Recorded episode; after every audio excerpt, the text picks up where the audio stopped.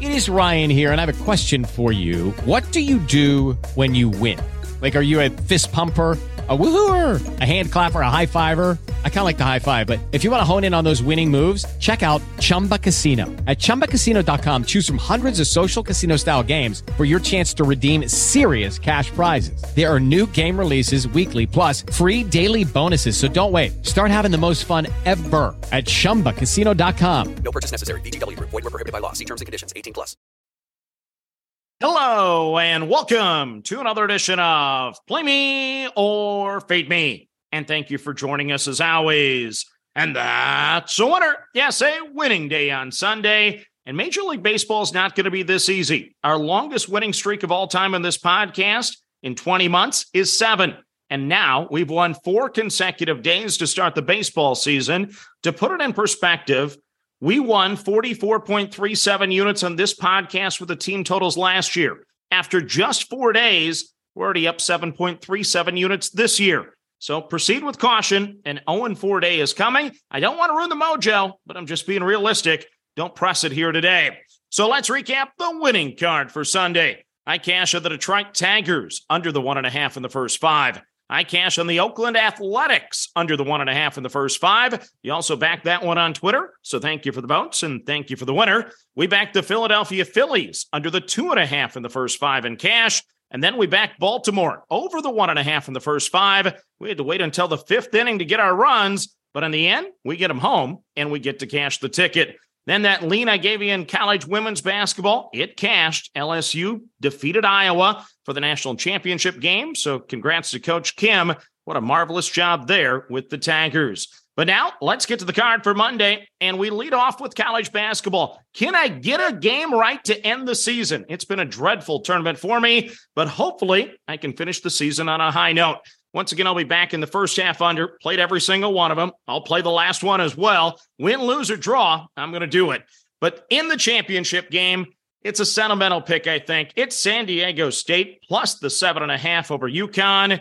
Part of me just wants a good basketball game to end the season. What UConn has done in this tournament is amazing. They've taken their game to another level. But if you step back and think about this, the Huskies are a team that finished tied for fourth in the Big East Conference. They didn't win their conference tournament, and yet they're favored by this large of a number in the national championship game. The Aztecs showed their best version possible earlier in this tournament when they defeated number one overall Alabama. If they show that again on Monday, we should have a good game.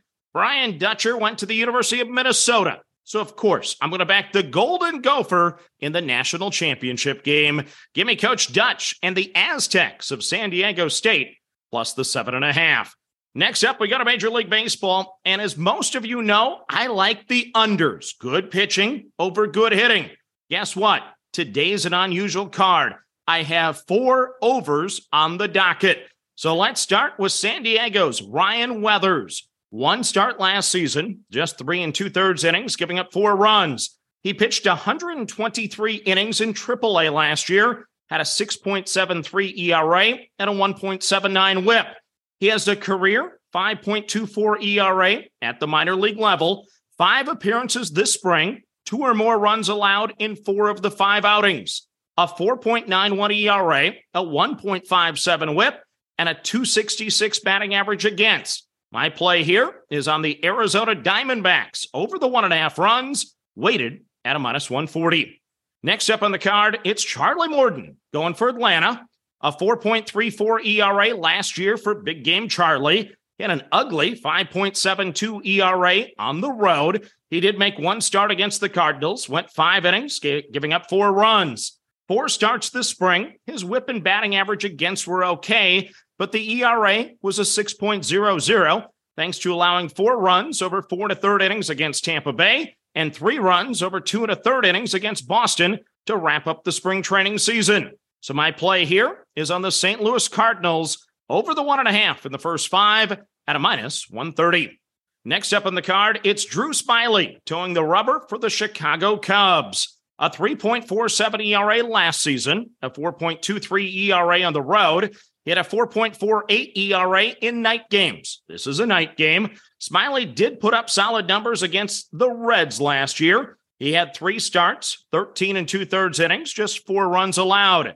His spring training numbers, though, are a concern. He gave up two or more runs in four of his five starts. He allowed six homers, and at Cincinnati, the ball tends to fly out of the ballpark. He had a 6.06 ERA and a 1.84 whip. And listen to this batting average a 378 batting average against. So, not good numbers. On the flip side, though, I do have to admit, he might have a switch.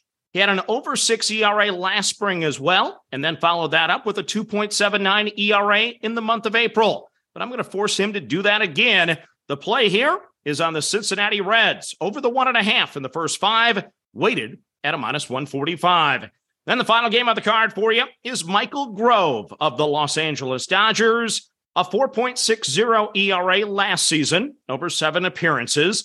Just 29 and a third innings pitched, though. One of those starts in October was against these very same Rockies. He lasted five innings, gave up four runs, including a pair of homers. He made six starts in the spring training season. The first three were good, the last three, not so good.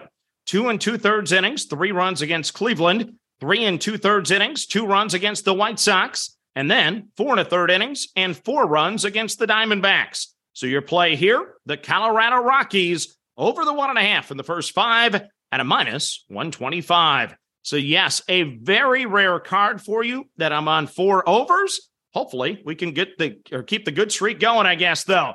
But let's recap your card for a Monday national championship night.